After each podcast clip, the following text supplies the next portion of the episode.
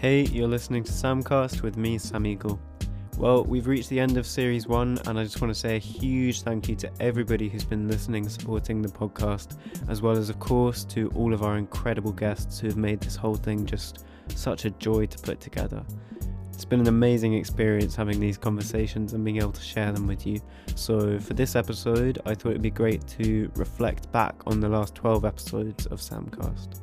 I started this podcast just a few months ago now, uh, at the time of this recording, and it's all been running alongside the new music that I've been putting out from my EP, Something Out of Nothing, all obviously through the pandemic. And so the idea to start this podcast came when my wonderful label Cooking Vinyl and I were talking about ways that we can sort of build a little world around the new music at in the current times. And the idea to start a podcast came up as, you know, a way to connect with other musicians and sort of build that world around the new music. Big shout out to Rebecca Rees for the idea. It has been all those things, but also so much more for me personally. It's been such an amazing experience putting this first series together. You know, hearing so many different musicians' approaches and angles coming from different perspectives in music. It's really helped me think about music and life in general in a different way. And I really hope it's had that effect on you as well whether you're a musician, artist, creative, whatever, I really hope you found some cool things to think about in these last 12 episodes. I'm really looking forward to the future of Samcast. I'm going to be focusing more on advice for musicians and just creatives in general from myself and occasional guests, things that I've learned that I'd love to share with you. One particular episode from series 1 that left me feeling super inspired was episode 5 with Sam Duckworth who just has a fantastic attitude to life and had some really interesting views on how we can view the state of the world right now as artists and find positivity in it. The world is always changing, the world is always in flux, and art adapts. Mm-hmm. But also, like, the arts needs to get its pioneering spirit back into gear. There's a new horizon, it's our job to explore it. Mm. So that's my job then. To distill that, to try and summarize it into some kind of place that's palatable to actually for us all to help each other understand what the hell's going on. Yeah. And I don't know, I think sometimes there's there's arts as performance, there's arts as entertainment, and then there's arts as emotional and creative exploration. If you said to people, name your 20 favourite records, there may be like be four or five records that the whole world come to a conclusion that like those records. Mm. They're all going to be about people wanting to dance or people wanting to think or a stimulus. Mm. You know, they don't exist as like commercial platitudes or as, you know, as things that kind of, oh yeah, everyone universally accepted that was good. It's like, why? Because mm. it made you feel different, better, challenged you, shaped you. A world without that is a world with loads of rough edges, you know, and it's our job to be sandpaper. You know, it's our job to be builders sometimes, to just like try and, you know, when when everything stops, it should be about how do we get it restarted, not is it possible for us to preserve things exactly the way they are as a museum so then when the doors reopen we can walk into it the same? Mm. so it's a chance to reinvent the wheel. Not just because we've got challenges but because the wheel needed reinventing. Like everything got too corporate and people got priced out and the working classes you know got priced out of festivals and out of gigs you know, and culture became something that you had to have a financial price point to enjoy. Mm. And that's not been the case down here because you've had great public arts. Mm-hmm. Not because it's been well funded, but because people like dug their heels in and committed to it. And appreciate it. Yeah. And value it. And every time some there's a challenge, they address it as a group, mm-hmm. work out what's wrong, assess it, change it, move forward better. And that and that's it. Like that's what we're gonna have to do as as an artistic community is understand that like things aren't returning to normal. Mm. I think the arts conversation of how we've responded to the pandemic has left out one massive thing. It's like we love the arts, the general public loves the arts. Mm. It's always been out like we need this for education. We need it. Yeah, we, we need. Of course, we do. We need all of that stuff, but we also just need to enjoy life. Like it's not just about like surviving every day with enough money to be able to have two weeks of enjoyment a year. Yeah, yeah, enjoy your whole life. Mm. And music and the arts is a big part of why people like living because mm. it's cool stuff. Yeah. You know, there's things to dance to, there's things to enjoy, and the backdrop of our world has changed, but that doesn't remove the good things. A great lesson from Sam Duckworth there. If you want to check out the full conversation, head back to Samcast episode 5. Huge love to Sam for chatting with me. He's just released a new EP called Hold Tight under his moniker Get Cape, Wear Cape, Fly. Another incredible artist from the first series of Samcast whose form of adapting is more rooted in the world of technology is Roman Rappak, who I spoke with in episode 9. This episode was honestly mind blowing in so many ways, as Roman shared his vision for his band Miro Shot and how they've used all the technological tools that we have available to us right now, as well as how those tools are changing the music industry. Here's a taste of Roman's vision in Samcast episode 9. Here's here's a staggering statistic, right?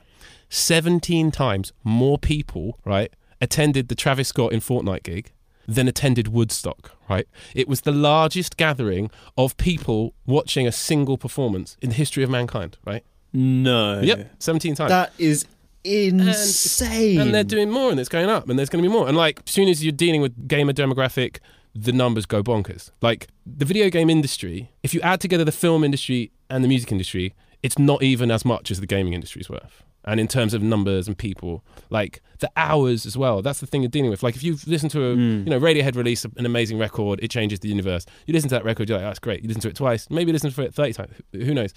You don't spend 900 hours in that Radiohead album unless you are, well, probably Radiohead fans probably would. but you won't, you know what I mean? Like that's, we, we enjoy, it's a different format. You consume it in a different way. So yeah, so we, so we're we're now in this exciting shifting landscape because before COVID, everyone was like, "Yeah, all right, virtual concerts, Miro Shot, like sounds a bit fucking abstract, a bit nerdy." And then like now we're just like being approached by all these people who are like, "So can you do us a virtual concert?" And uh, so here's the important thing to look out for for all your listeners, for people saying, "There's a virtual concert, this and that and the other," because it will help, I think, for us to like push this forward if there's discerning criticism about what these things are, right? And it also Mm. it's, it informs what we're trying to do because we're not there yet either. But I would appreciate it if people who come in could help us and say, "Oh, actually, this worked, or that sucked, or I had this great experience, or this wouldn't work."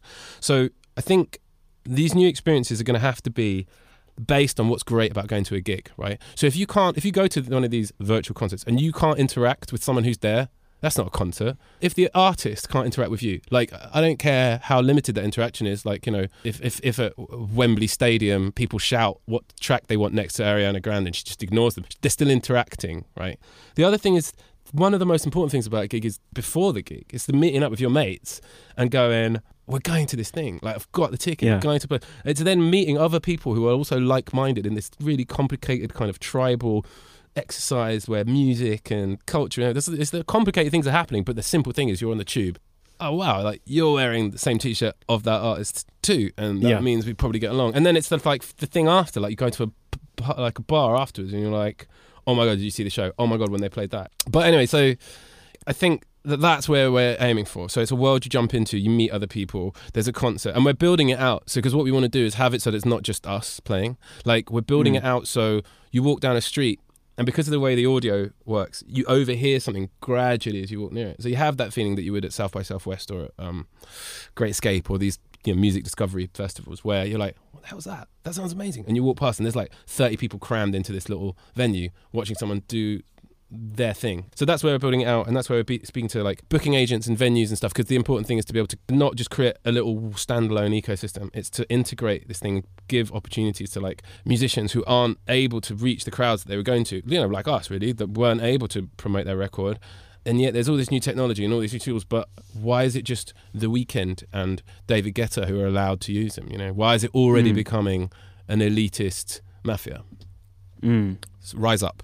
Like we are living in an absolute revolutionary moment in time. Every single thing that it means to be human is changing. Everything from like currency, healthcare, politics, music, art, all of these things are changing, and they've all been changed because of technology.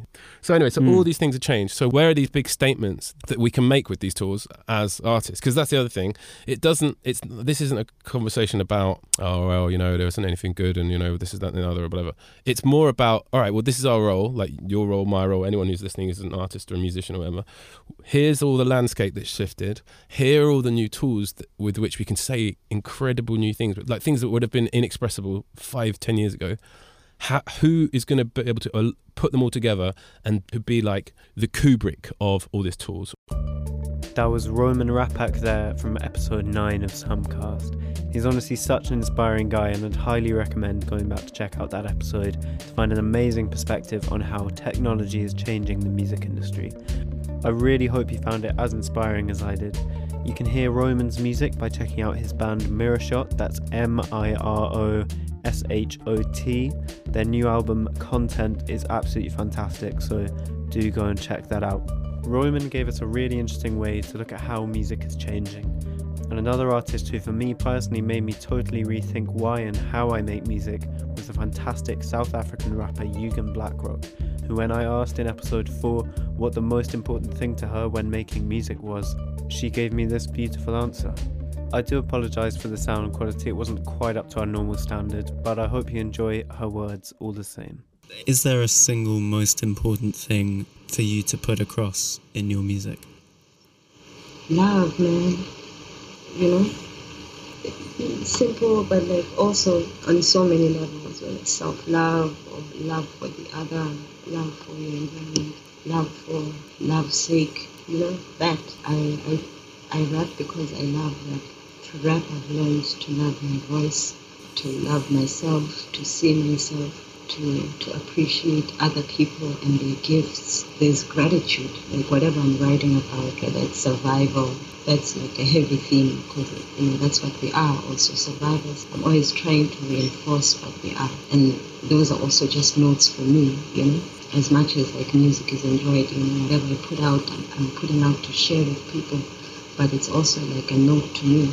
And you know, whenever somebody's like enjoying my stuff or you know live shows and we're, jamming and we're having a great time, I'm especially appreciative of that because I'm like, yeah, this is stuff that I want to hear. And this person is enjoying hearing it, like, you know, we're both here right now in this instance, you know, it's a sort of connection. That's love.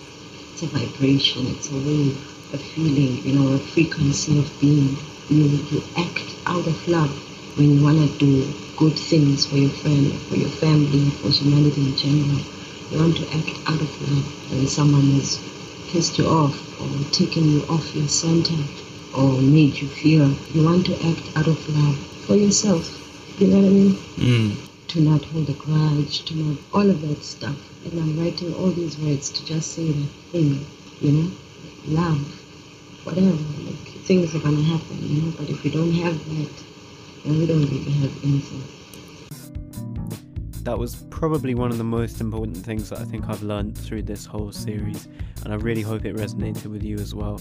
Thank you so, so much to Yugen Blakrok for talking with me and for her incredible music. You can listen back to our full conversation in episode 4. I'd like now to revisit an episode with my wonderful friend Jay Brown, whose poetry and music under her moniker Amaroun is a real inspiration in just fighting for what you believe in. Jay shared some poems from her new self published book, Black, Queer, and No Idea, in episode 6. So let's jump back and take a listen. Okay, so this one's called Afraid for a Fight. Afraid for a fight and a fight for a free. We're in chaos, my friend, and before we couldn't see. All the conspiracy theorists are saying I told you so. Every other person's an activist now, but the protest isn't clear cut anymore. You can't just raid the streets. We're competing with the lines, the Wi Fi connections that's tampered with time, the billions of opinions, the billions of whys, the money that's brought the truth out of lies. The nightmares are served singing, battling with the dreams. The suspicions are growing that things are not as they seem, and they never were. And we've been living in bubbles, aware of the possibility of chaos and troubles. Reading is helping, but overwhelming us more. Glued to the words of 1984. Spoon fed by Facebook, preheated by friends, touched by the tears of the videoed man we'll never meet. Do we dare practice what we preach? Everyone's a believer now, a teacher now, a skeptic, a unified bundle of what to do. In no way do I speak from higher ground, for I am one of them too. It's staring us in the face, and I'm trying with all my might. In this day and age, how the fuck do we fight? Jay Brown there with Afraid for a Fight, a poem from her self published book Black, Queer, and No Idea. You can hear Jay's music by searching Amaroun, that's A M A R O U N, and you can catch our full conversation in episode 6 of Samcast. Huge thanks to Jay for chatting with me, and many congratulations to her for crowdfunding her book.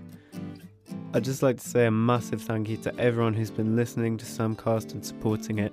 It's been a real joy to put it all together, so it really means so much that you guys have been listening and sharing the love with it. So thank you so, so much, everyone. I really hope you found some inspiration in these conversations. Finally, I'd just like to talk about a guest who's been an absolutely massive supporter of me as a musician since I first started putting out music as a solo artist. Legendary musician, BBC Radio 6 music DJ, and longtime LGBT rights activist Tom Robinson.